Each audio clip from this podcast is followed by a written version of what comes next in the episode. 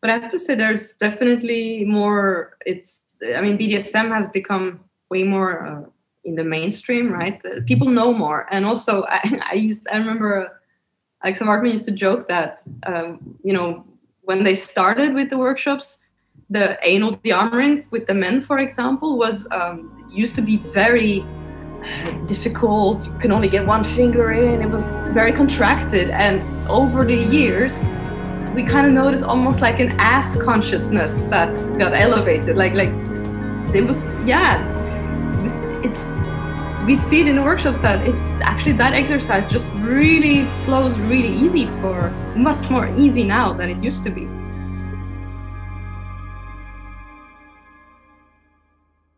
Welcome, everybody, to a special episode of Technosocial where Daniel and I are here with Paris and Timo from the new Tantra, both tantric, well, tantric workers. I'm not entirely sure what the word for it is, but I think we'll get into what it is you guys do. Um, we've spoken a bit about Tantra before on the podcast, but mostly from a, uh, a very intellectual and philosophical perspective. And I think today we're going to get more into perhaps the uh, the juicier and the sexier side of things, and especially kind of like what is tantra? Oh, look, Paris is happy. what is tantra? And um, what is in like the particular form of tantra that you guys are practicing? Because I was taking a look at the uh, the new tantra website, right? And one of the things it, it discusses is how when people hear tantra, perhaps we think there's there's this kind of hippie new age style of tantra which is lots of eye gazing and sacred sexuality and typically things you'd find at like new age type festivals sometimes referred to as neo tantra perhaps. There's also then this old like a thousand at least year old philosophical system that comes out of the indian subcontinent that feeds into things like tibetan buddhism today that works with meditations and energy practices etc but then what you guys are doing with the new tantra is not distinct from that stuff but it's also got its own unique flavor to it and i'm looking forwards to uh, to digging into that but I thought as a uh, as a just like little warm up, and we can find out a bit more about you guys. Like if I could just ask, how did you each hear about tantra, and what was it that appealed to you? What attracted to you towards it in the first place? Well, uh, for me, it was I was in a place in my life where I was, you know, looking at self development, and then I found out that okay, sex is also an area I can work on um, because I had two boyfriends in a row and the sex was equally bad with both of them. So I thought, shit, I'm the common denominator. So oh, that was, um, I got into first something called erotic hypnosis, which is cool, which works on the mind. Um, so someone who knew that I was into that kind of stuff told me one day, hey, Alexa Martin is holding an intro talk in Oslo, Norway, where I lived at the time. I was like, who? She's like, ah, famous Tantra teacher. So I went, and Alexa Martin is the founder of the New Tantra. And I just, you know, I just, the slogan of the New Tantra it, is it, it makes sense in a weird way. And that's exactly how it felt. It was kind of like, eh, it's just a bit weird, but it sounds cool. I kind of want to try it. The benefits sound really nice. So yeah, I did my first workshop, and then I just got really hooked on it yeah for me, um, uh, a friend of mine, she was in uh, in tantra. She was doing the new tantra, and she told me a little bit about the workshops. And um, it was quite explicit what she told me, and I was like, "No way! I'm never ever gonna do anything like that." It sounded really scary, and um, uh, she kind of invited me to uh, do the, the 21 day challenge. It's um, the challenge we uh, we give to everybody, and it's uh, it kind of forms the, the basis of of tantra. Um, maybe we can go into it a little bit later. Mm. And um, I thought that was kind of interesting because I could do it by myself and with my then uh, girlfriend. And uh, so I did. And within well one or two weeks, I was having all these amazing experiences. I felt super connected to my partner. Um, I was having all these multiple orgasms, and and it just blew my mind. And at that point, I was like, okay, this is clear. I, I need to do something with this. Um, and so I started reading books. I didn't go to the to the workshop because I was still too scared. I started reading the books about um, uh, tantra, um, Mantak Chia, David Deida, and I didn't get it at all. It was it was too heady, and they, it was they were describing all these experiences that I had for myself, but how you know how do you do it? What's the technique or what's the you know the the attitude? I didn't get it. So then at some point I gathered all my uh, courage and I, I went for the workshop and I was so nervous. Uh, I almost puked in the car. Whoa. yeah, I was really, really scared. You know, being around people and you know working with sexuality with a group of people. You know, probably getting naked, and I was just shit scared. But it turned out to be um, yeah, one of the most amazing experiences of my life, and um, that's where it started what is this? How explicit scary does it get on the first time? Well, we have so people. There's different workshops, but everybody starts with level one. So level one is with clothes on. So we like to say it, there's nothing really scary in level one. Um, I mean, you do.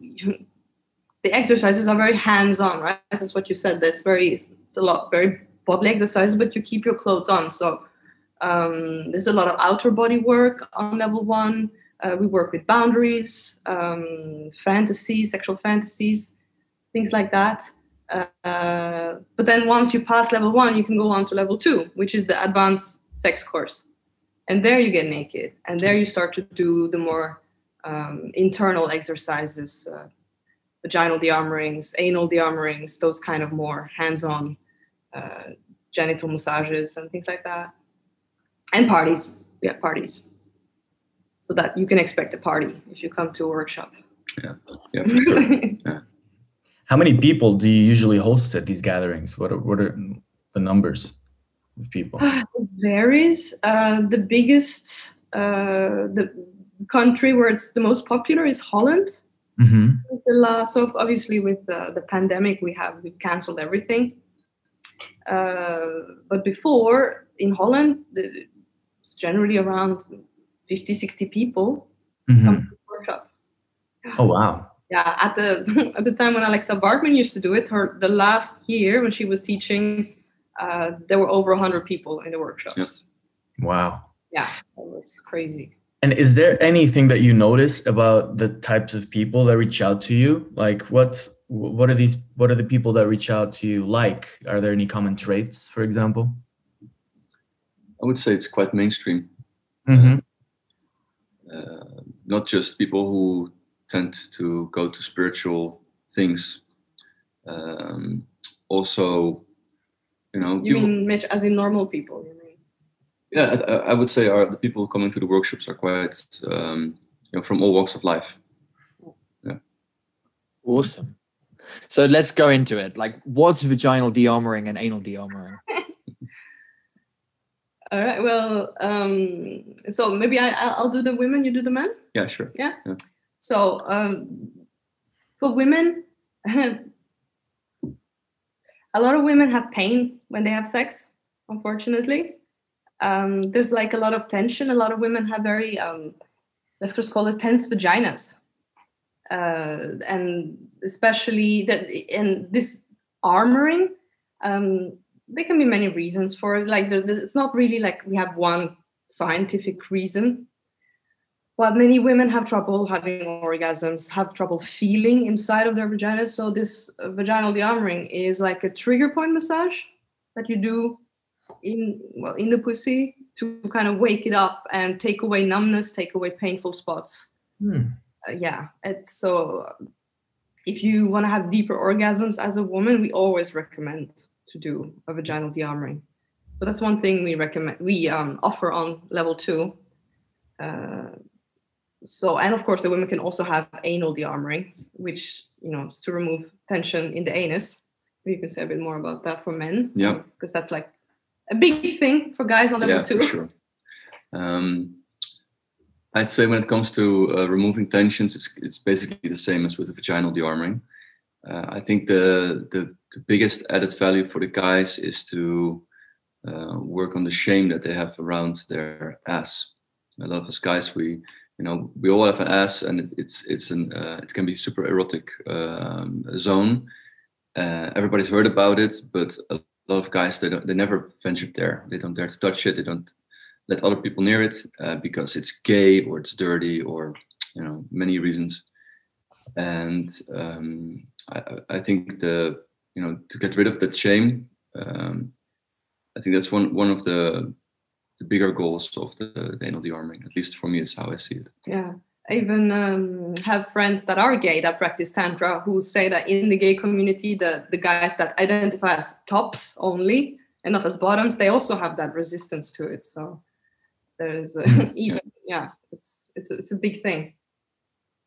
It's funny how like amongst especially in my experience like straight guys yeah the anus is fucking terrifying. And i've always been i've always been a little bit experimental and so i've always kind of been interested in exploring playing with my ass like with girlfriends and with a couple of guys i've messed around with but when I've spoken to about about it with my uh with my very straight dude friends, and I think the response is like, ah, oh, but bro, I'm just not gay. And then it's like, but what if you get a woman to do it? And there's this funny kind of like you see the brain going like, but it's gay, but it's a woman, but it's gay, but it's a woman. Ah! Yeah. Yeah, for sure. There's just um it's quite like Alexa Martin, that was that's one of the I mean, she's um she's gender fluid, you know, trans person uh, has a very beautiful feminine side, and one of the things she's always said is is that uh, it's it's okay, it's quite accepted for women to you know embrace their masculine side, you know, have jobs and wear pants and you know all those good stuff, healthy masculine. But it the men's feminine side is still very like even looked down upon.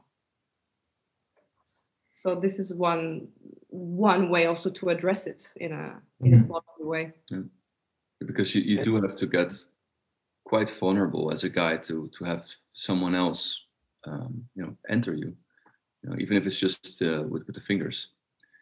Um, I would say it's a very uh, just personally speaking for me that was a very um, a good experience to to to know how it feels to be penetrated, how how vulnerable it is. Um, yeah. And gave me much more empathy also for the people that I penetrate right yeah the honestly the, that's the funny thing is the guys who learn to go into surrender in that way they in my experience i think they fuck much better because they are simply they know how it feels um, and also for me being in, in that uh, dominant role or masculine role whatever you want to call it is really a lot of fun so i think for me personally it's a win-win that's also why i got so hooked on uh, the new tantra is because I could play with these different holes.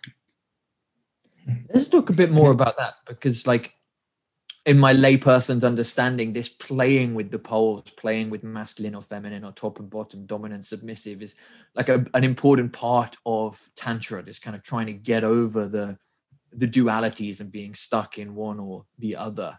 Like, how do you guys work work with these polarities in in your workshops?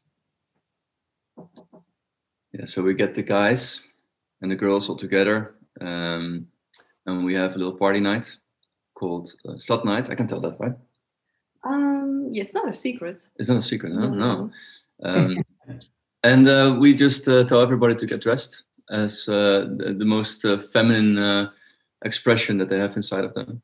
so all the guys, they you know they put on wigs and they they, they go drag, and uh, the women help them get dressed and, and, do the makeup and the women also go into the you know into some of the feminine flavors and then we just party um, uh, in in the feminine. Yeah.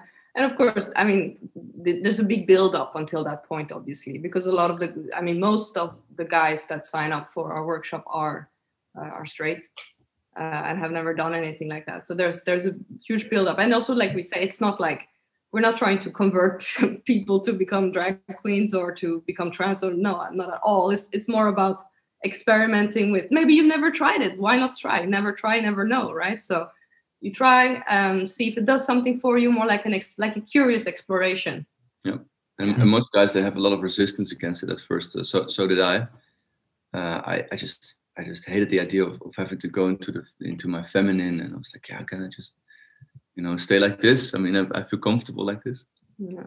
and um, uh, but I loved it. It was uh, it was so much fun. Mm. So you mentioned uh, uh, trigger point massages, right? Um, that I imagine need to happen multiple times for that dearmoring process. Um, and we've spoken about the 21 day challenge, which is this challenge where people go 21 days without the so-called spasm orgasm. Can you tell us a little bit more about like what that does to the buildup of energy and to to you know how does that how do you work with that energy that sexual energy mm, in your experience like Yeah, that's a good question. Also, because I mean, we jumped straight to the you know dressing up part, but this Yeah. is foundation, right? This is what we start with. This is what people can do at home also, Mm. uh, without going to a course.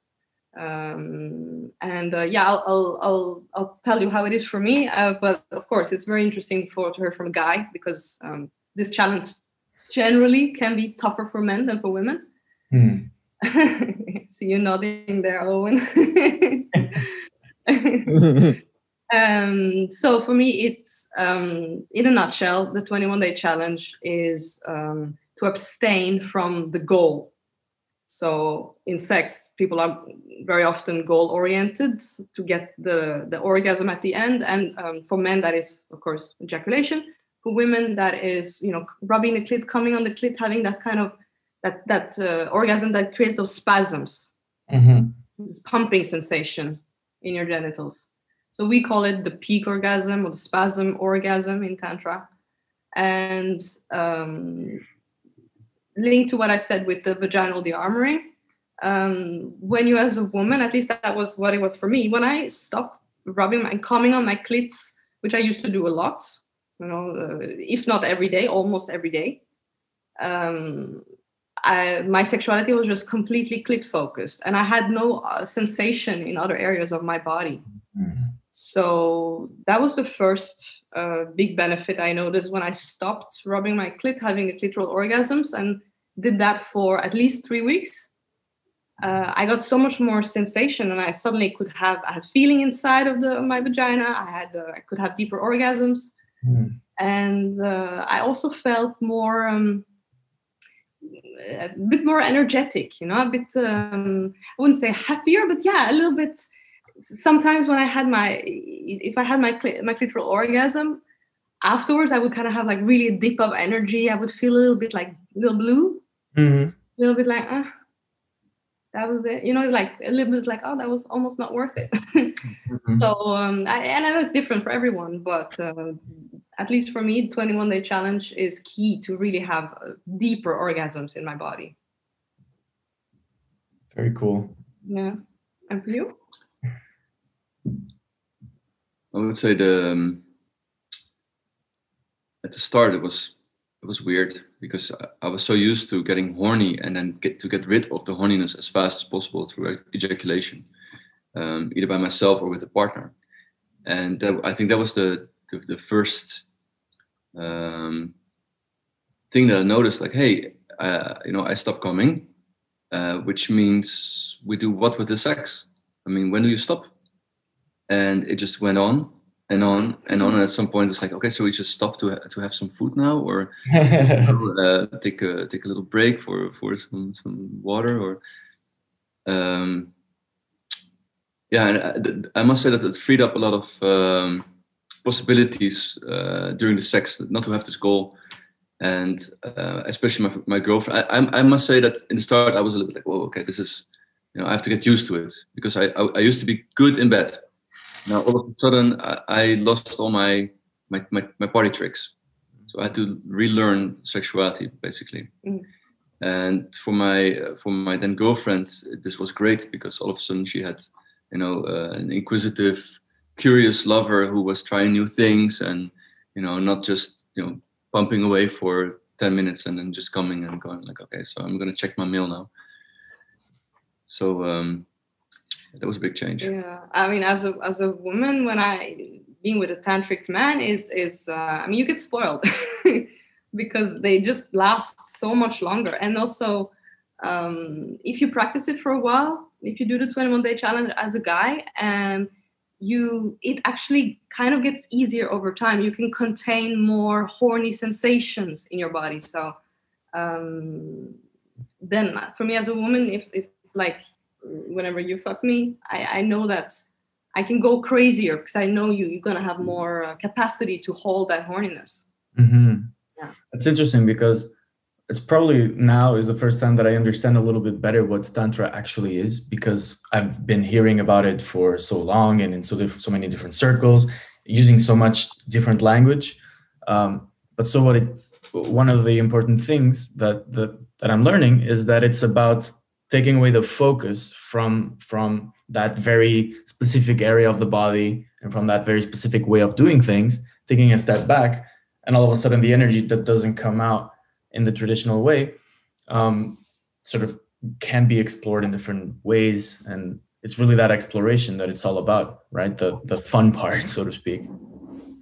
Yeah non non it's non goal oriented and uh, and there, there's a, a little bit of a delaying the gratification um, we like to take the example of um, you want one cookie before dinner Mm. you want to wait a little bit and have two cookies after dinner basically Mhm. Yeah, like I discovered you guys' website and the 21 day challenge round about the end of 2019, actually, and have been kind of working with it on and off since. And like I found that at the time I was um I was single and I was able to like quite often but finding it quite difficult to um because it's like I want to come, right?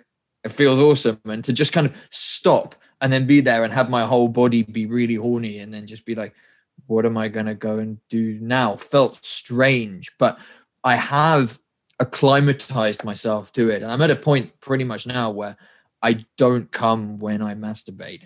And oh, I try not to when I'm with my girlfriend, but yeah, it's fucking more difficult because precisely what you guys are talking about, right? Like, it's when I'm really fucking horny and it's just like, oh shit. It's very easy to cross the line. And I think this is what I've been working with at the moment of trying to get a bit more sensitive to like when I'm getting so horny that I'm gonna come and then back off from it. But it kind of made, reminds me of what you were saying, Timo, about having to relearn sex a bit because I find like I'm at the moment where I can't say fuck as like hard or for hard for as long because I just get super horny and then I'm like I want to come and then I have to like chill out again and it's like shit that's frustrating. But what I have noticed, um, and my girlfriend's noticed this too, actually, is like we're much more kind of like sensitive to each other and our bodies and our pleasure in a more subtle way. And we've been having more and more of these experiences of like just having like full body shaking, which feels really fucking awesome. Mhm. Nice. So does your girlfriend notice a difference when you do the practice, whereas when you don't? Yeah, yeah, I think she does. And um she's been uh, she's been trying to work with not coming on the clit as well. And I think it um yeah, it's our sex life feels very good at the moment. Ah, that's cool. Nice. And I know you got the book also. Yes. Maybe that. Oh, yeah. It's right here. Yeah. Nice. so guys what's the most satisfying part of your job other than obviously the sex Oh, I can go first. Yeah. sure. For, for me, the, the the one thing I like the most is um, I assist on the on the tantra workshops where uh, where, where she's the, the, facilitator, right? To see the people come in the first day, they're all like kind of scared and they're in their own you know little bubble, and then uh, about a week later, they, they've done all the practices and um, they've just opened up. And if you look at their faces, it's just like um, you know you see these these these, these big uh, baby eyes just looking into the world going like oh my god i feel you know so curious about everything and um, just people open up a lot from this and i, I love seeing that Hmm. so um, I think that's that's the most rewarding, the most um, yeah, maybe even most pleasurable experience uh, this this work brings. Mm. Yeah, I, I, would say I was going to say almost the same. The what I read, what I think is the most fun about this is to be actually able to um, share tools that actually really work and that help people have permanent transformations in their in their sex life. Mm. That's really really cool. So yeah, and I can imagine that those changes are also sort of very big on people's personalities because we know from from the history of tantra and so many other practices that the sexual energy is so important for for for who we are and the personality and everything in life basically. Yeah. So you guys are really working with that which is fascinating. Yeah that's actually i mean in the new tantra we we have other workshops um, that you can access after you've passed level one and two that are uh, some of them are not sexual. You know they are more like mm-hmm. personal development working on your ego your shadow side things like that life purpose um, well we start with the sex. Because if you get the sex stuff sorted a lot of other things in your life get kind of easier. Mm-hmm. yeah. And um, does your job also sometimes come with frustrations? Yeah. You mean um, so so what exactly do you mean like uh, just with the job? Um in general, just trying to understand a little bit better, like um, you know, through your day to day. Obviously, there's there's a lot of things that we're learning of of how it works, and I was wondering if there's anything that you you know less good parts or frustrations maybe. Yeah, I have a few. I don't know if anything comes to mind. Yeah. I, I would say that um, you know I'm I'm also a, a sex worker, a gigolo, and um, working with sex is some something that a lot of, uh, especially a lot of guys think is like the most amazing thing in the world. Um, but if you get used to it, and that that comes really quick, um, it's also just a job, and you have to do taxes, and you you you know you have to uh, plan your agenda, and you have to make sure that everything you know it's like it's it's not very different from when I was a carpenter. When it comes to that, you know, you have the boring things to do as well. Mm-hmm. And there, there will be stress as well. So yeah yeah for sure. Uh, yeah when it comes to i mean it's definitely a, a, job you know you have an organization to run you have workshops.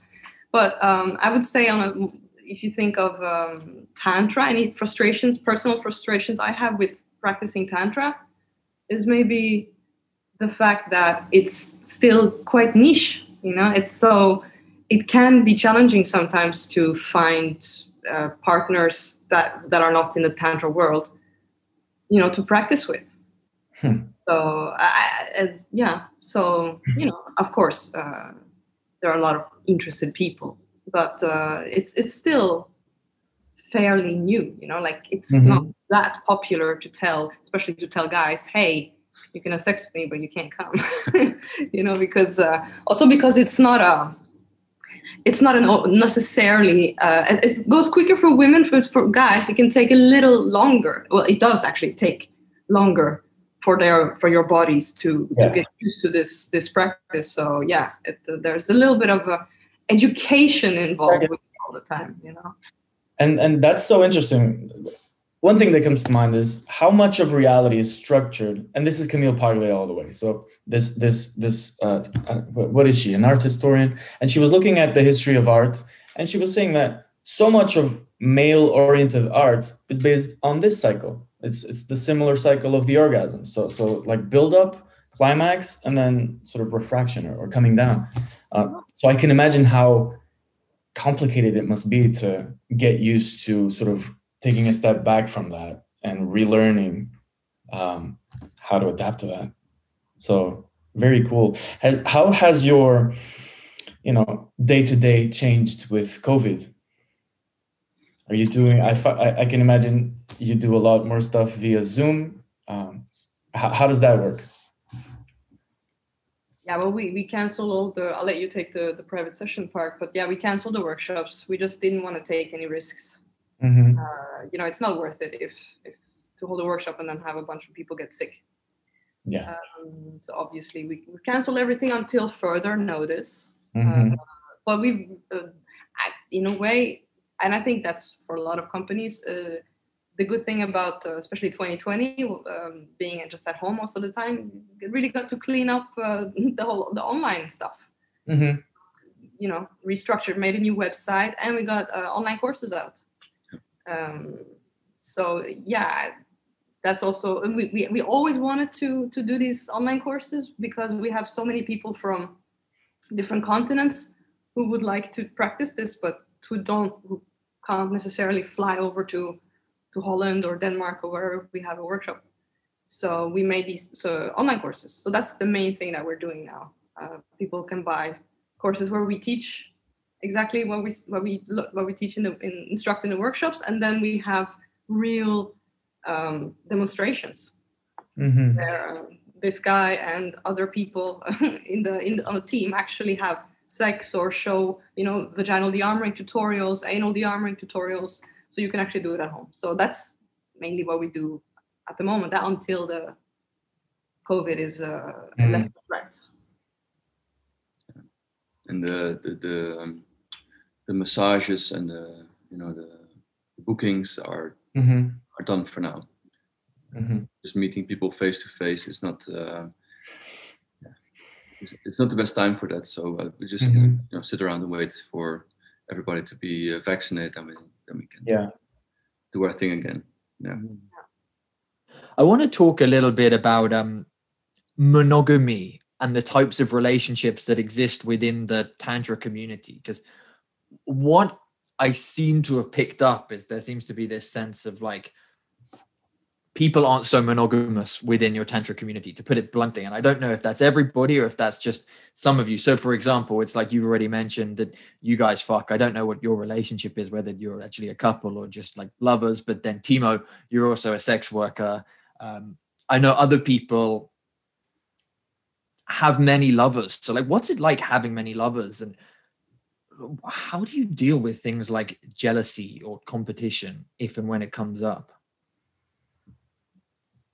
you want to go first Yeah, Yeah. um, I I think um, you're talking about tantra and our tantric uh, community. It's not necessarily um, you don't need to be um, polyamorous. You don't need to fuck around for this to work. You can just um, go and do tantra just with your your own partner. And we've actually had uh, couples come into workshops and and do just that, and and it worked out fine for them. I mean, there's no reason you, you couldn't do this. Um, that being said, there are a lot of people who, when they get rid of all this shame around sex and all the ideas that they have around sex about their, um, you know, their, their sexual preferences, but also around, um, you know, you shouldn't be a, a slut as a woman, or you, sh- you should not. Uh, eh?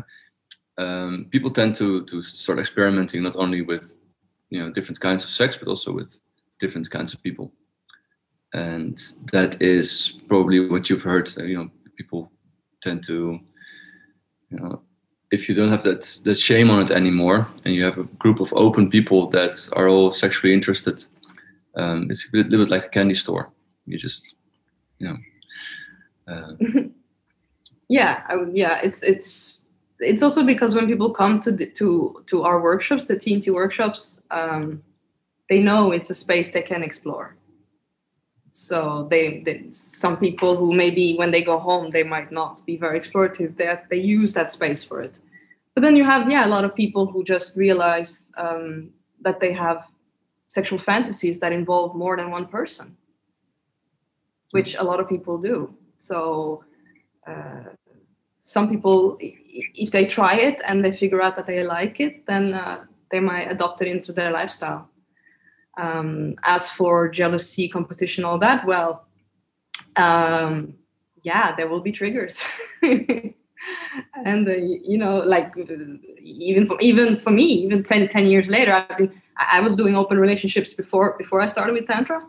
Um, but it, it's still a practice right to uh, yeah and so and uh, so yeah we are we were friends and lovers um, his girlfriend is my best friend um, but it's not like we fuck every day you know it's like it's more like on parties and there's just an openness to it there's no uh, yeah um, i don't know what else to say um, we have exercises on the work. We have a, a, level three, which is our workshop where uh, that we call uh, sexual completion.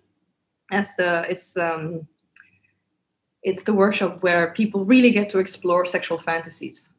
So um, you know, and there's there's there's a real structure to it, and some of the exercises there there are invitations for people to help uh, you know transcend jealousy because there there are ways you can do that, um, which involve you know going step by step and you know. Um, being together with your partner the first time you know it's not like the, the worst is you know if, if you have a partner and that you don't have clear agreements and your partner just kind of wanders off with someone and you don't know what they're doing i guess that's that's a really hard one. So yeah we have a lot of uh, guidelines so that people can do it in a clear way without you know going into romantic dreams with each other all that stuff.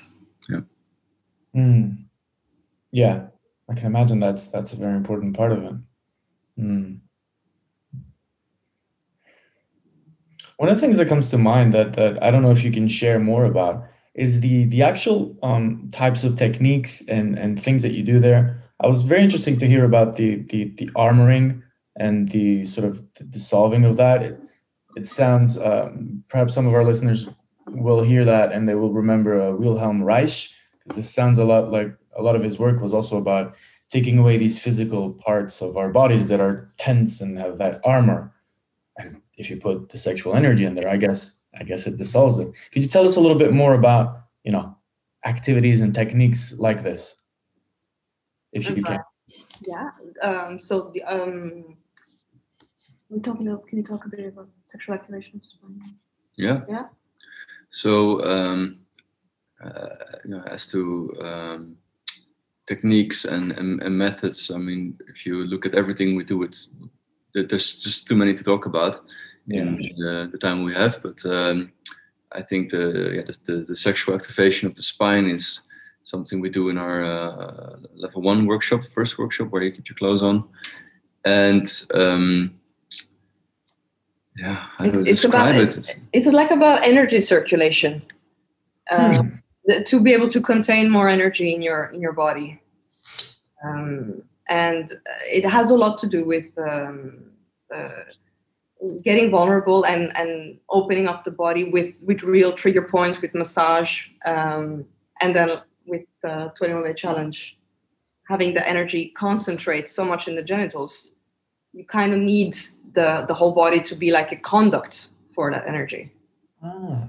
So basically, you get um, worked on by a little your, your group of peers, people uh, you're in a workshop with, uh, like four to five people, and um, you know at, at some point some some some magic might happen. And to be honest, I was really really skeptical about this part of the workshop. I went in there and I heard something about energies and about you know um, uh, back then they called it kundalini. Mm-hmm. Nah, this is um, you know I'll, I'll, just participate, but uh, we'll, we'll, see. You know, this is not why I'm here.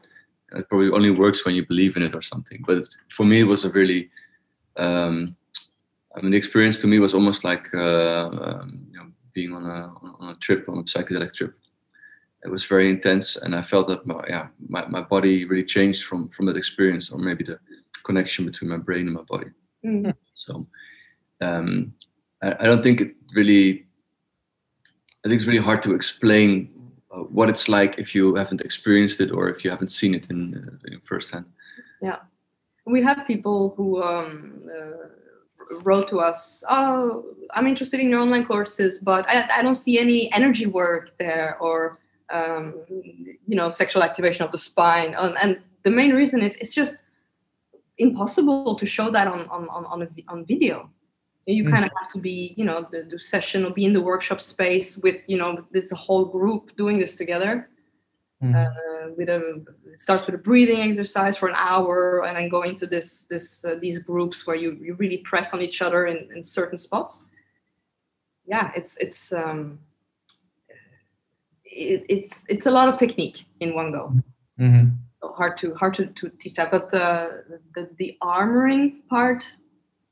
Um, you wanted to know so what exactly what are you interested in to know like how to do it or just really the the array of of things and techniques that that are available. Um, you mentioned yeah, pressing the massage and releasing the energy to the spine or, or or that, and I think that's just fascinating. That that our body has that capacity because people don't know about this.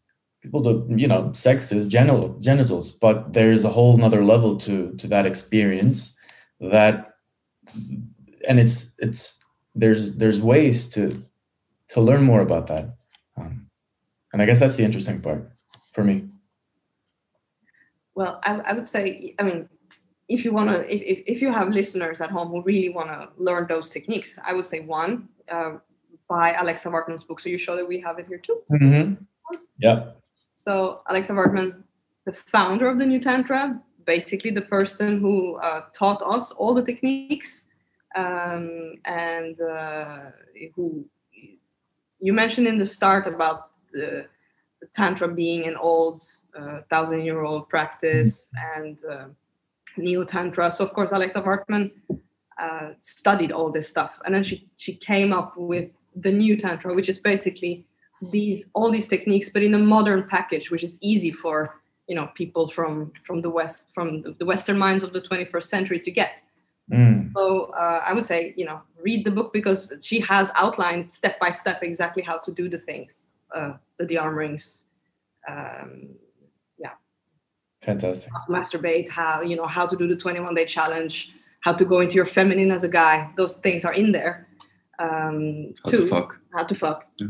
Um, how to give women cervical orgasms Mhm. those kind of techniques they're all in the book that's one uh, and uh, which is an easy way for people to do the other one is of course uh, online courses or uh, get a bodywork session once that is uh, uh, possible a one-on-one session yeah or come to the come to the workshops but um, um, it's it I, I, yeah because if you need a little bit of framing huh? if I find Mhm. yeah, you put on the glove and you start pressing it's not going to work You Yeah. a little bit of framing yeah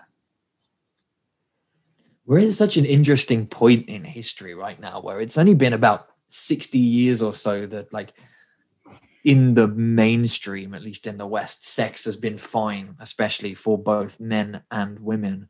And then on top of that, it's only been again about those 60 years that there haven't been the same complications and fears to worry about in terms of biology and pregnancy and whatever infections. I mean, obviously, these things still exist, but we've got much better contraception now and yet 60 years on it's like at least what you learn in the mainstream what like what i learned from the combination of my parents and school and people older than me is that sex is fine and you should do it and here's how to put a condom on a banana yeah stop. Yeah. figure the rest out from Pornhub. And I mean, like, I think I think people do figure a fuckload out from Pornhub, and I think probably people are perhaps a bit more explorative and a bit more kinky than perhaps they were in general 100 years ago.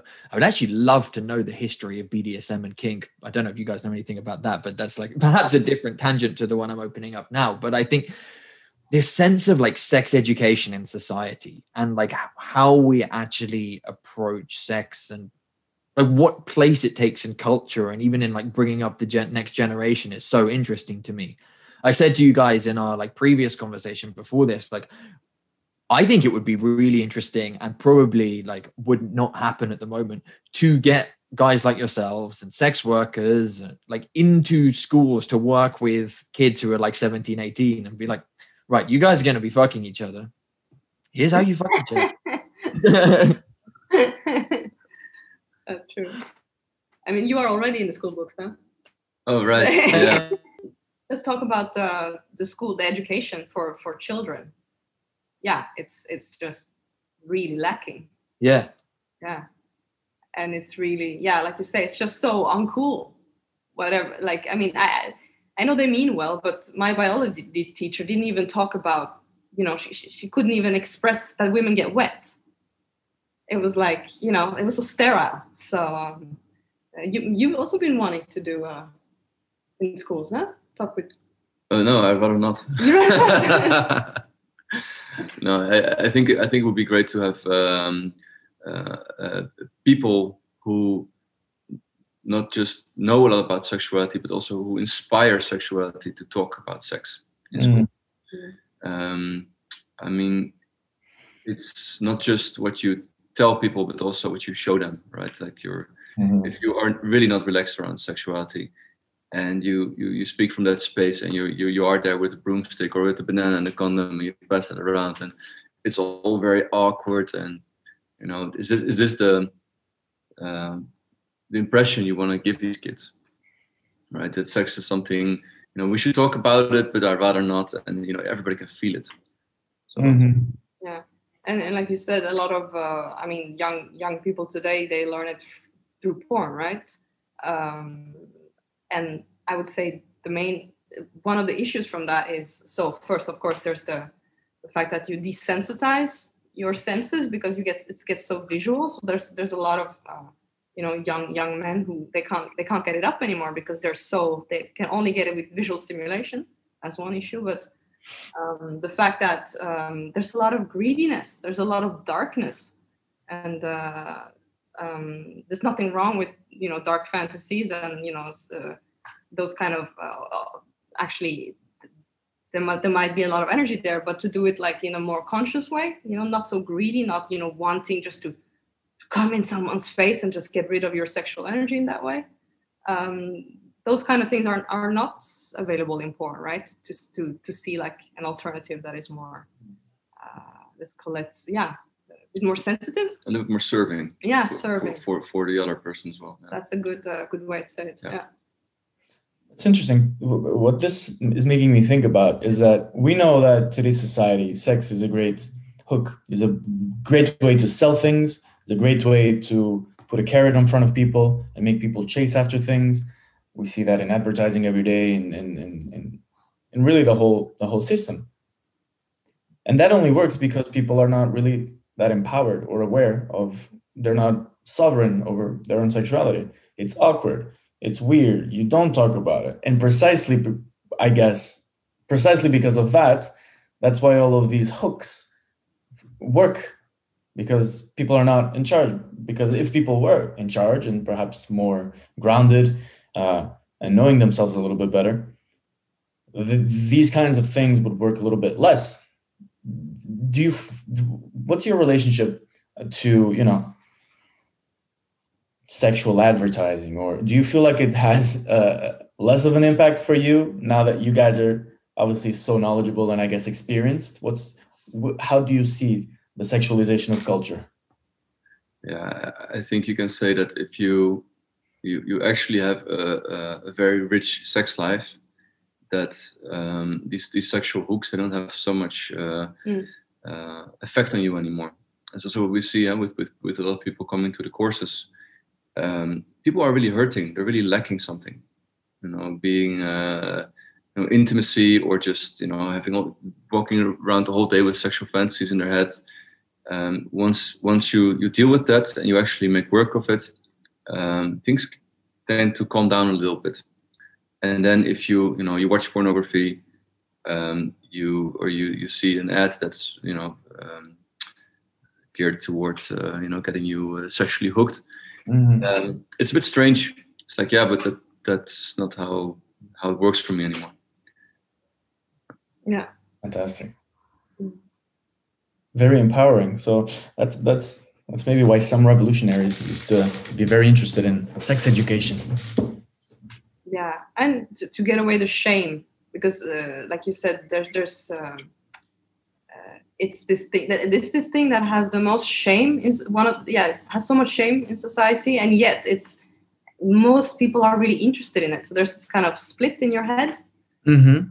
That uh, i'm not a sexual being but i kind of want it all the time so yeah of course the advertisement plays on that Yeah, even even the other day I was reading something from Carl Jung, and he was saying that sexual energy, or what do you call libido, is the one energy behind the whole world. Even arts and music are refinements of this basic drive that is the engine, the basic uh, power. So that's very interesting. That's great. Yeah, and actually, when you say that, that makes me think. Oh, that's one of the things we we recommend to people when they do the 21 day challenge, um, and they get very frustrated because you you you, build up all that sexual energy. Um, because because we also recommend that people, you know, that they don't go abstinent during those 21 days. That you don't have to have sex every day or masturbate every day, but do a little, keep keep it going. You know, uh, and then when people get really horny, full of sexual energy, we say, well, put that creative force into your life.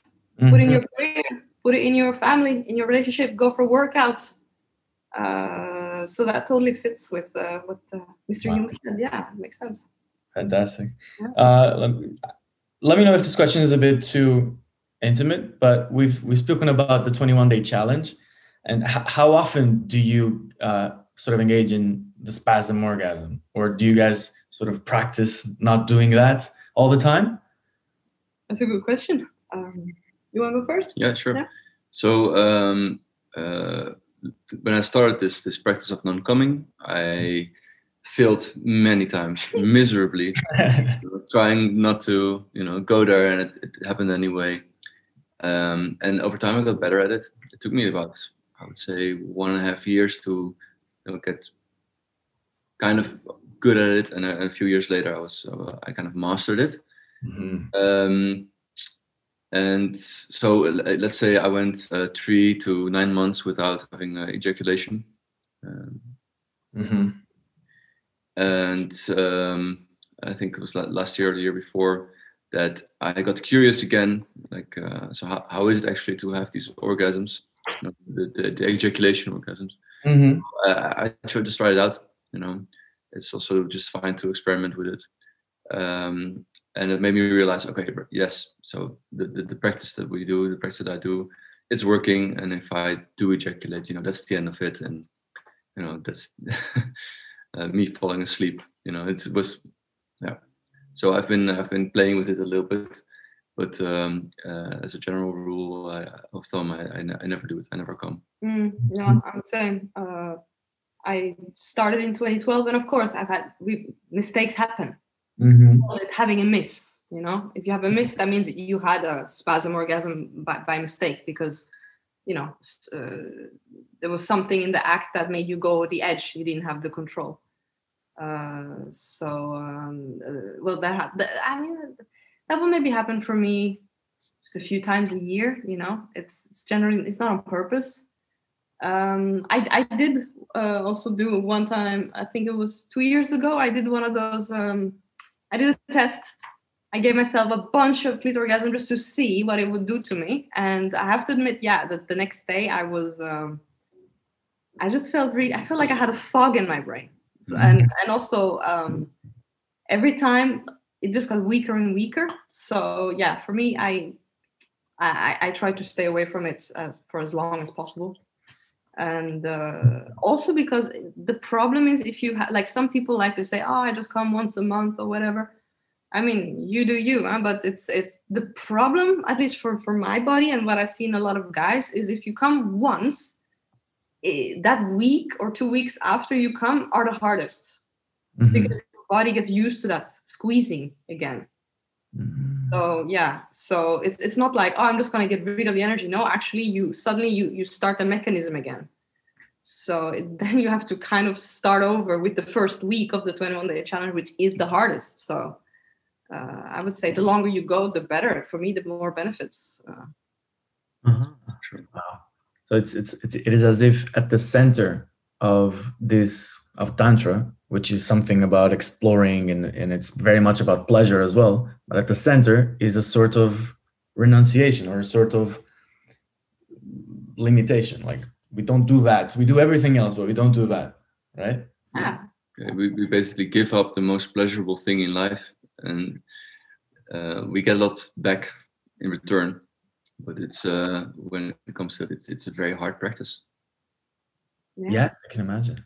Yeah. Wow, that's so cool yeah but uh, again like you said like going back to um like i said at some point like you get spoiled because the actual sex feels to me so much better mm-hmm. uh, like like uh, you know going back I can, I can even feel it if i if i fuck with someone who is like jerking off all the time it like they just fuck really fast there's no that they don't feel anything in, mm-hmm. because they haven't given that time to you know build up uh so yeah. mm-hmm. you get spoiled. I love the um the idea within the 21 day challenge that you stay sexually active.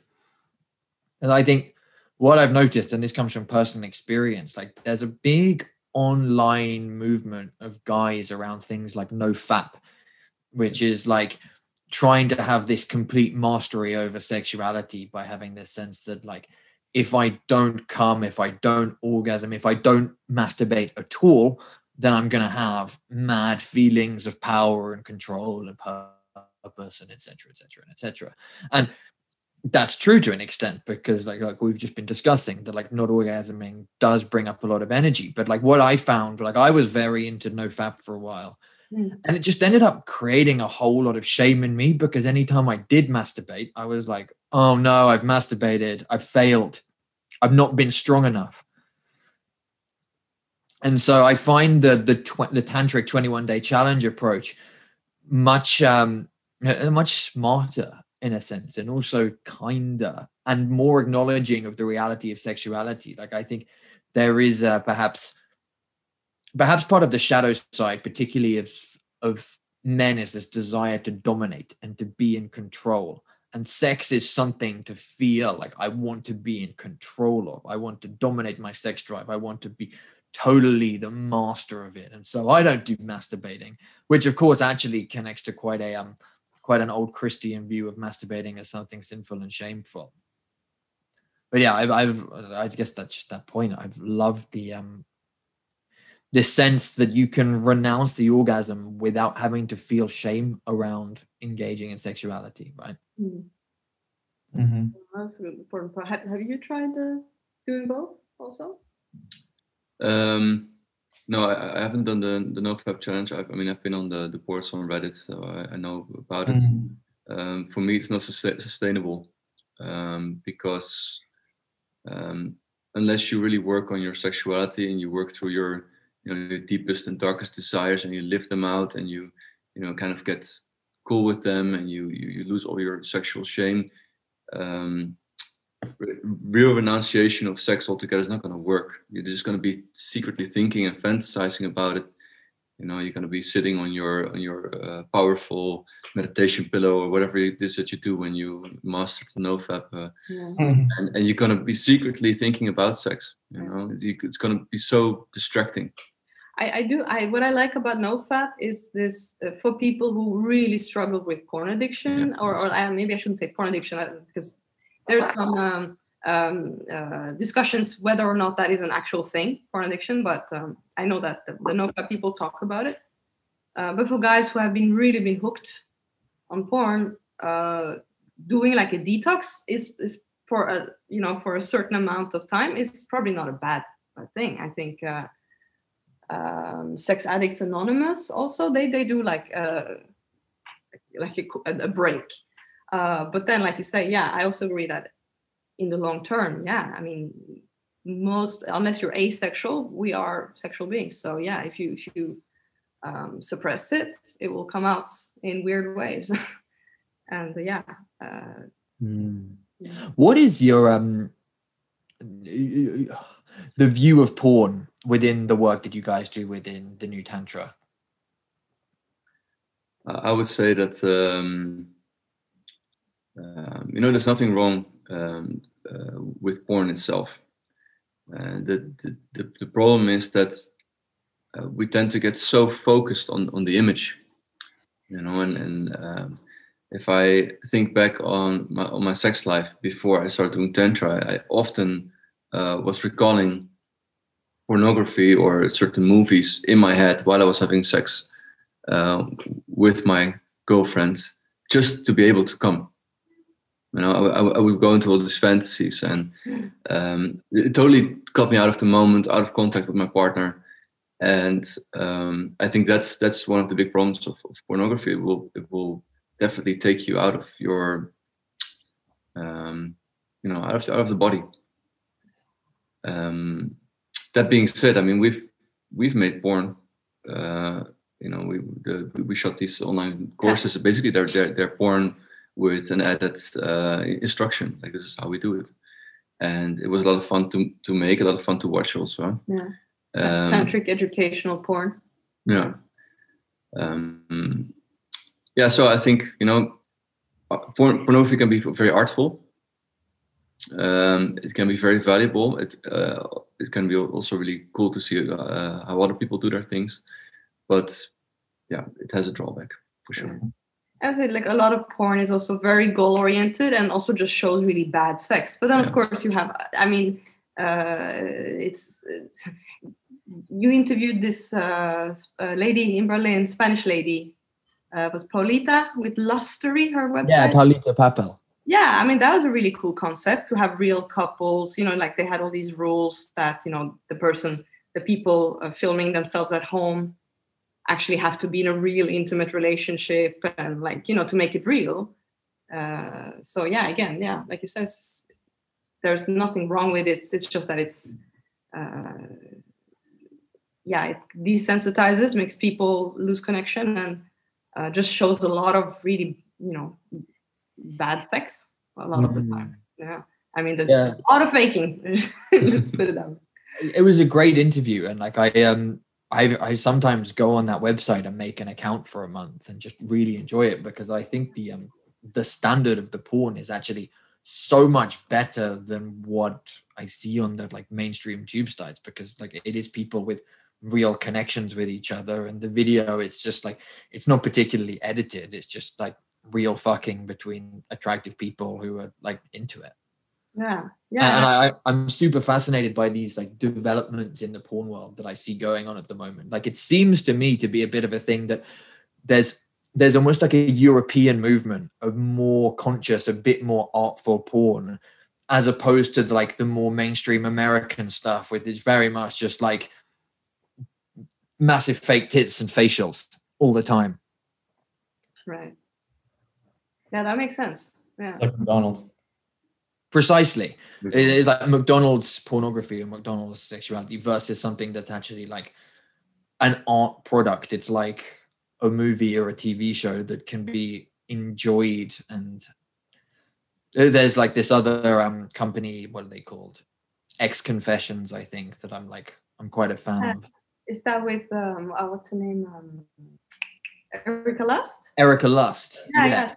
yeah. So their concept on their website is really cool. It's like they um they've got a forum and people can post their fantasies and then the best fantasies get selected and produced by their performers. Oh, that's nice. Yeah. That's and cool. they also show a lot of um you know uh, people in you know it's not just straight porn it's uh I think I think actually I, I saw an ex confession which was uh two trans men together you know showing how, how they have sex it was it's you know it's interesting mm. Mm. so in the time that you guys have been doing this have you noticed any sort of changes um, because one of the things that we are aware of is that technology comes in and kind of shifts everything in society including people's views of sexuality so like have you encountered any shift in the time that you've been working in the attitudes of people um, and, and, and i don't know have you noticed any sort of shift?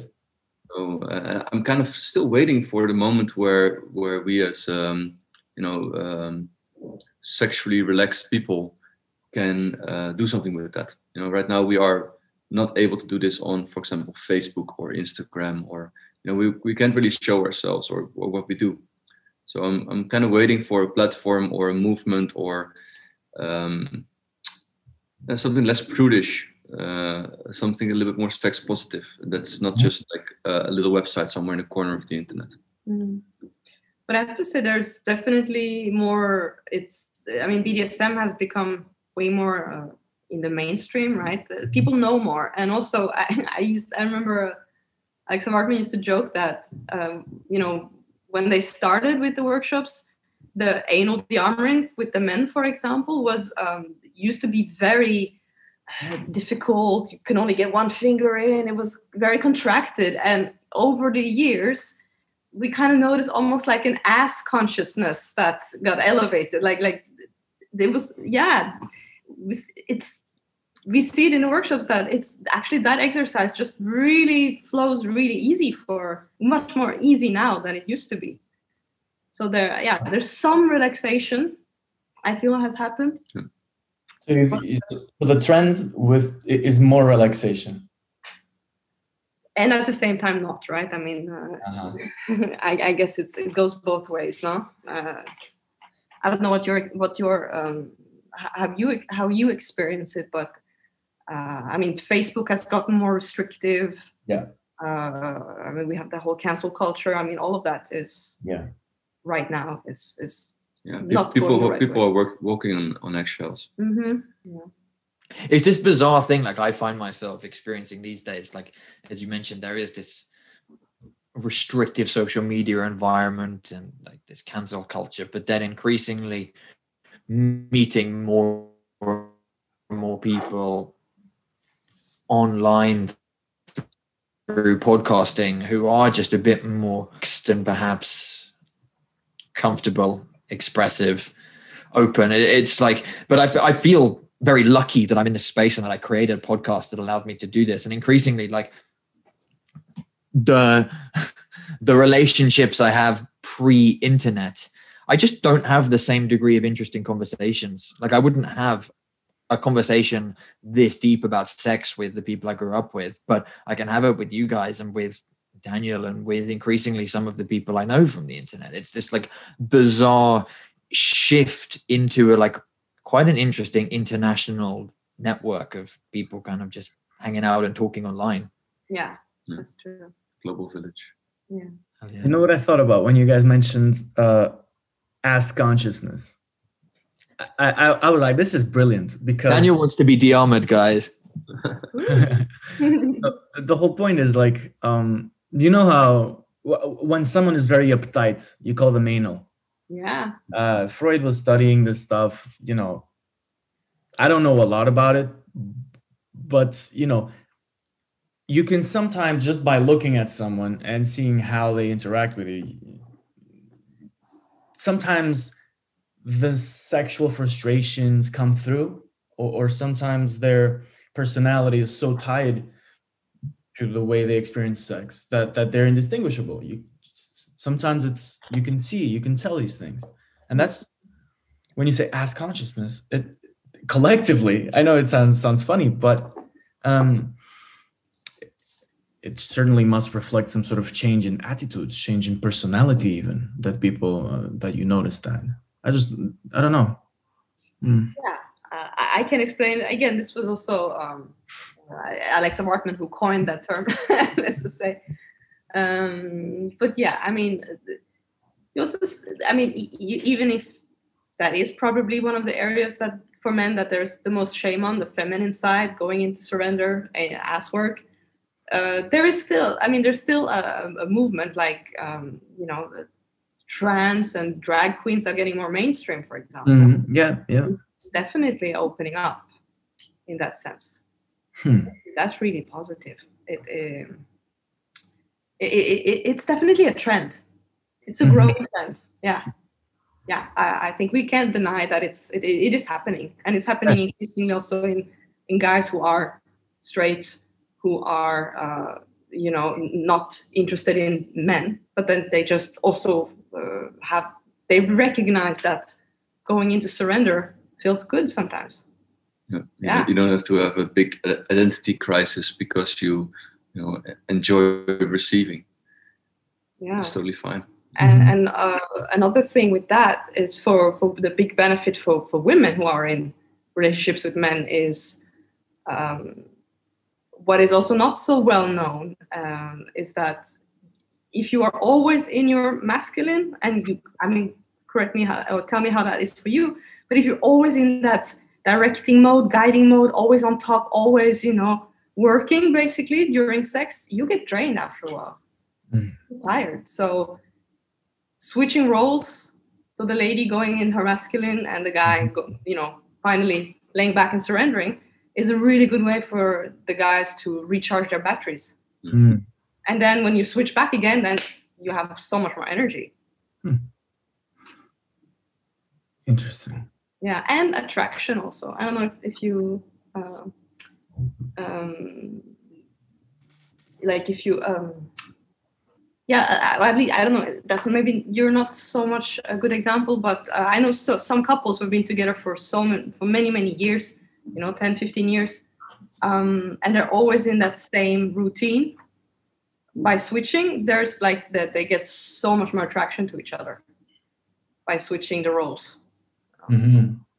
that's yeah. Because, because- yeah, because you you guys are transmuting this this sexual energy, and that just has a big impact on people's lives and personalities. I mean, I don't know who said it that, but you know, sex makes the world go round. They say, and and it's such an important part of, of personalities. Even, oh, it's fascinating.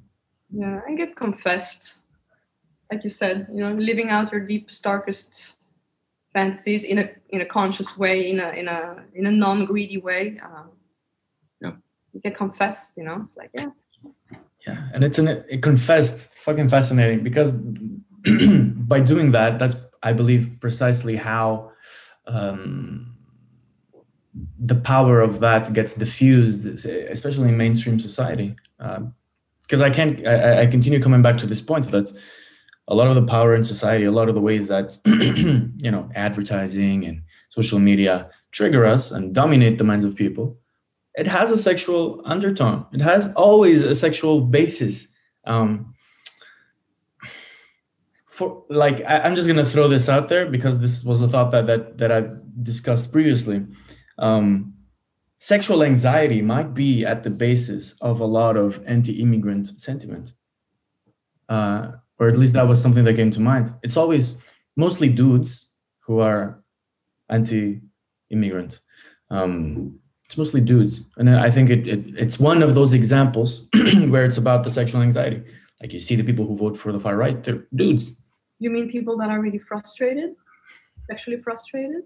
or that believe that there is a certain um, the sexual marketplace is going to become skewed against them Mm. because it's all these dudes coming in and it's like well fuck what about us so that's just one example that comes to mind of how the sex is at the bottom of everything Yeah, there's there's already some kind of um, scarcity when it comes to, to to the sexual market for most guys, right? yeah Um, so I, I can totally uh, understand it. Like even more competition or even more men Yeah. in the country to you know snatch away your wom- your women. Mm. yeah yeah yeah and and with every rule there's an exception and uh, in portugal in the early 2000s there was a case of the wives of bragança so it was the case that in the early 2000s a lot of sex workers came from brazil to that very little village and the men would uh, hire their services and eventually they would leave their wives for these women because they just enjoyed it better so in this case the anti-immigrant party was a bunch of old ladies in an old village Wow. and why because it's it's the sexual anxiety at, at the basis of it they were the far right ones right Oh, that's interesting. Interesting. Yeah. yeah and, and um, we've actually talked a lot about this um, that for many men it's such it's the access to sex is so difficult especially for pain point right? Yeah. and uh, the the one thing is obviously if you get a lot of money that will help you. Um, if you're very good looking obviously that may help you get laid. However one of the biggest thing is sexual skills. If you if you if you get really good at sex but for real um, that really helps your chances a Mhm. lot to actually get um, the the kind of sex life that you want. You know, the Mhm. you know which which there's no reason why you sh- people should not have access to good sex. Yeah. But yeah, That's really interesting. Like, do you think that actually having sex skills and I guess knowing you have sex skills makes it easier for a man to actually pick up a woman in the first place? Oh, for sure, for sure. hmm I think especially for um, you know less um, uh, relationship oriented uh, connections, you know, one night stands or um, women are definitely interested in a guy who knows what he's doing. Oh yeah. Can you tell Paris just from like meeting a guy who's a stranger? Like, do you get a sense for his sexual skills? I think that I mean, if someone's really confident, uh, it, they gen. It, it's not all. It's not necessarily correlated. But if someone's really confident and kind of just re, re, it's kind of relaxed in that way, uh, you, you can kind of feel like okay, yeah, they they have some kind of relaxation with sex. They're kind of they they they could they could probably have more skills there. Yeah if they're really confident because if you feel really insecure sexually the confidence that you may display comes more off as bravado yeah mm. yeah fake confidence but this is the big thing in like the pickup movement right there's a lot of guys who make millions of pounds dollars selling tips and tricks on how to talk to women effectively and like how to be confident. And I mean, there's an element of truth to it. I don't want to write off pickup completely, but like, I think I got into men's work and got connected to manifesto in part through kind of being interested in pickup, being like Googling how to get laid. But there's so much more to it than just the kind of like being good with words and being good with questions, I think. And I think this is where the actual working with sexuality is so, um, it feels so key and it's something that I notice about the people I meet who have been through the new tantra. It's like most of you guys have this real kind of like relaxed presence about you. Like I could feel it. I could feel it even in this call. That other people I talk to feel perhaps a bit more skittish, and I'm kind of curious what that is. And part of me thinks maybe it's this like you've been through your sexual fantasies and you know what they are then lived them out then there's not something kind of there's not so much conscious energy going into like suppressing or hiding a part of yourself how does that ring for you guys not sure. i'm not sure i got the last question well i, I think um uh, if you have a lot of sex you also relax uh, a lot Oh, like that. Yeah. It's, it's it, for me. It's it's almost like um, you know having a meditation every day. You kind of get out of your your your working mind. You get into your body. You know, you feel good. It's kind of um, you know. Mm-hmm. Because it's so connected to confidence, uh, sexual energy. Yeah, but like um, oh yeah, it it it, certainly helps a lot. Yeah, mm-hmm. and uh, but again, yeah, I mean certain sides of pickup are, are, are great. I mean, it teaches you conversational skills. you know, you know? Uh, you've actually been invited uh, to. Yeah. Uh, I've been. I was invited to uh, come and show some sexual skills together with a, a friend of mine. She was the the model to uh, show these guys on these pickup courses uh, how to actually touch a woman when you, um, you know, talked one into coming home with you. Mm-hmm so what do you do then? You yeah. know, usually they, they, they kind of uh, filled there and then, you know, the girls would never come back because you know, the sex was horrible. Yeah. Um, so then I, I came over and showed them, uh, you know, how to actually touch and massage and, you know, escalate. And the funny thing, what I noticed is that a lot of these guys who do um, the, the, in the pickup world, um, it, it starts off kind of superficial. It's about getting laid, getting as much pussy as you can. And you know you check in with these guys a few years later uh, and both the, the, the students as the, teachers and they start doing more and more men's work. They start doing you know uh, going a bit deeper. So so okay how about instead of pretending you are this great guy uh, how, how about becoming a great guy? And not for this just for the sake of getting pussy but how about doing that because you want to you know have a meaningful life and and you know, good experiences mm. Fantastic. I think it relates a lot to the phenomenon of the, like we were talking about the incel, the involuntary celibates. So dudes mm. who have a very hard time having access to the sexual, I don't want to say marketplace, to to, to sex, uh, and and yeah, there's there's there's so many more of those today. Yeah, it's kind of a vicious cycle, I can imagine, because you you lose confidence, you lose confidence, you lose confidence, and then you it's just it's a part of one's life that kind of goes away. Yeah, and you stop taking care of yourself, and then you you get angry, so you get bitter. Yeah, it's it's it's it's, it's not uh, not a good development. Yeah. Fantastic. Yeah, I think it was Alexander Bard who said um, sexually frustrated men uh, very often are the ones that go into organized crime or Mhm. uh, you know terrorist groups and things like that. So yeah, it's actually. Um, I was gonna say okay, let's. That's also why on the workshops we have such a big.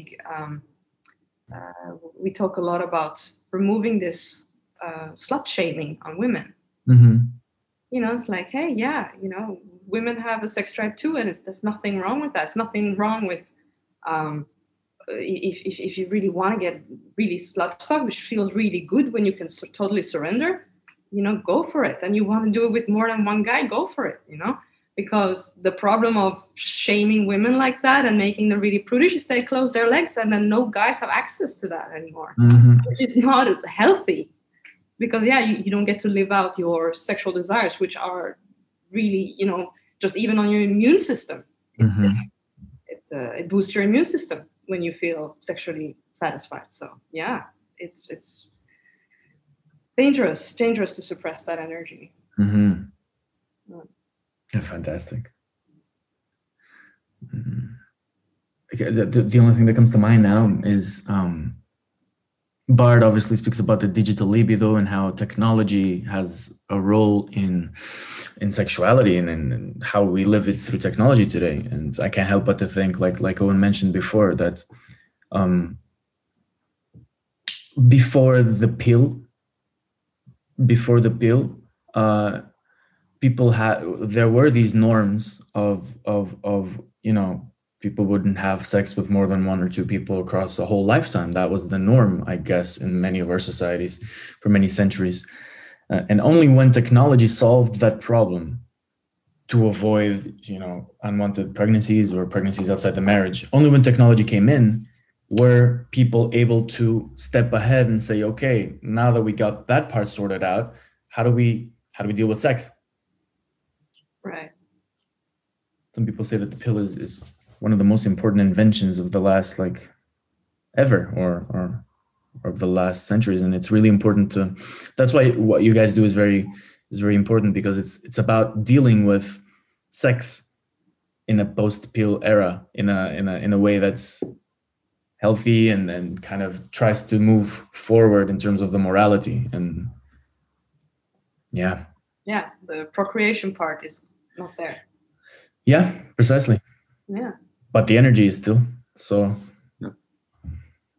Yeah. This i mean when, when it comes to that tantra could be a solution for at least some people to to deal with this post pill uh, reality where you know sex still has you know dangerous sides uh, but there's also a lot of freedom. Uh, Mhm.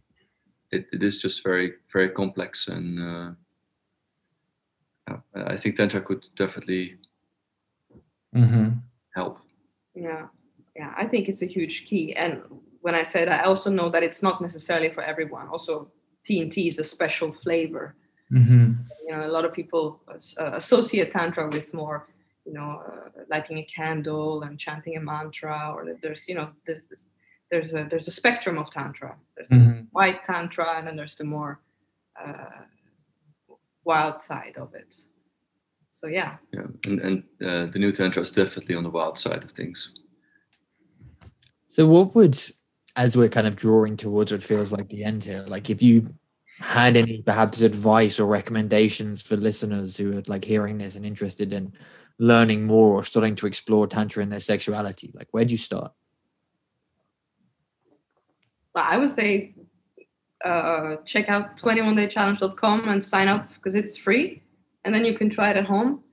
And the, the second thing is, I would, um, you know, uh, I mean, it's a bit of a shameless plug, but I, I would, you know, buy buy Alexa Martin's book because, uh, you know, she's she's the source of the whole thing, right? So, uh, you know, well, what's the expression? Get it from the horse's mouth Mhm. yeah so if people really want to are interested in in learning the really the nitty gritty of it i would i would start there Phenomenal. yeah but then um yeah the 21 day challenge if you do it and you because very people especially if you're in a couple with someone uh, and after three weeks you should definitely feel a change uh, it goes it goes quite fast to feel that initial change. So yeah, that's definitely where I would recommend people start.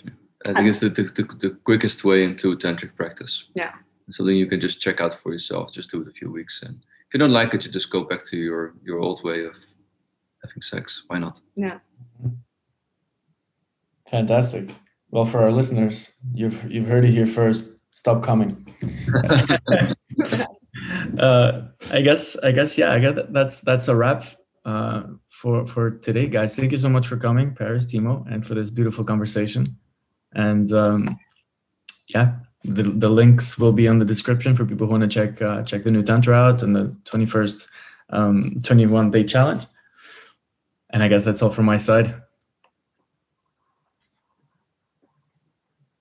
Yeah, nice one, man. I think that's that's good for me as well. Like, guys, you talked about the book and the uh, challenge. Are there any other websites or anything you want to plug? Well, check out the newtantra.com. Uh, and we are right now we're in the process of uh, we, we already designed the website and we're going to get our, all our workshops uh, calendar out. We're going to get all the private session private sessions out. So yeah, there will be a lot of stuff to to read on that website. So that's also a place where people can learn more. An audiobook is coming. The audiobook is out. Yeah. yeah. People prefer audio. The audiobook is available. Alexa Martin's book. So yeah. Brilliant. All right. Thank you, guys. Guys, uh, also for for your uh, you spoke quite openly about your own sex life, so I think that's pretty cool. Um, it's quite vulnerable, so uh, thanks a lot for that. Well, thank you, guys. Thanks, man. I um, I hope to get to a workshop at some point. To be honest. Yeah, that would be great. And yeah, you have a lucky girlfriend. I mean, you know that you are actually, you know, interested in learning this stuff is is that's great. You know, it's it's um, uh, again with this with sexual skill. Uh, the thing is when you become really good at sex as a guy, because let's be honest, there are not that many men that are really good at sex. So those guys become really you become really valuable in a way. So that's a really that's really cool that you're already on that path you know? Wonderful guys. Shall we wrap it? Let's wrap it fantastic ciao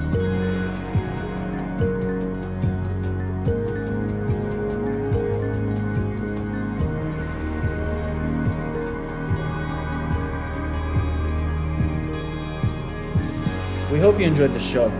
Consider becoming our patron and helping us put out more content like this. Patreon.com forward slash technosocial.